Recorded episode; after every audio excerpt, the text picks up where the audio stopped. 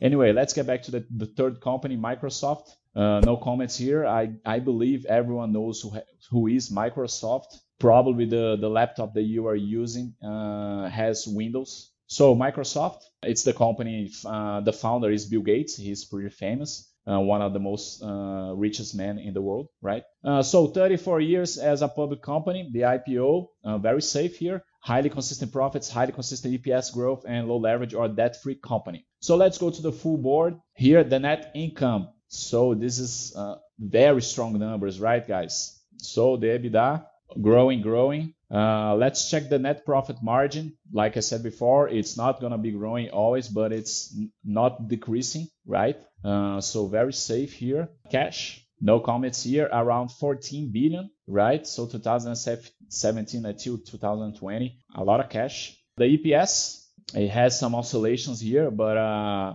on the long run, it is increasing, right? Net debt, it's a company that has a, a negative net debt. So, of course, the net debt over EBITDA is going to be zero. Let's check the ratio capex over operating activity. So, it spent 8 billion dollars to make 40 billions, 11 billion to make 40 billions. So pretty safe here, right? 25% from capex to to generate a cash flow in the operating activities very good. The payout, you have some payout, a very good payout here, 87%, 57%, around 60% uh, in average. So very good payout. And let's check the simple balance sheet. So it's an interesting graphic. It's not a perfect one. You have some oscillations in the net prop income, right? But uh, you didn't have the stock prices. But of course, on the long run, what the stock prices do uh, with the net income, right? So very safe numbers here. Of course, if you want to check it out about the about the, the company,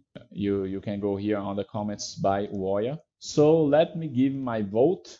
Very good company, very diversified for a tech company, right? So this is very interesting, guys.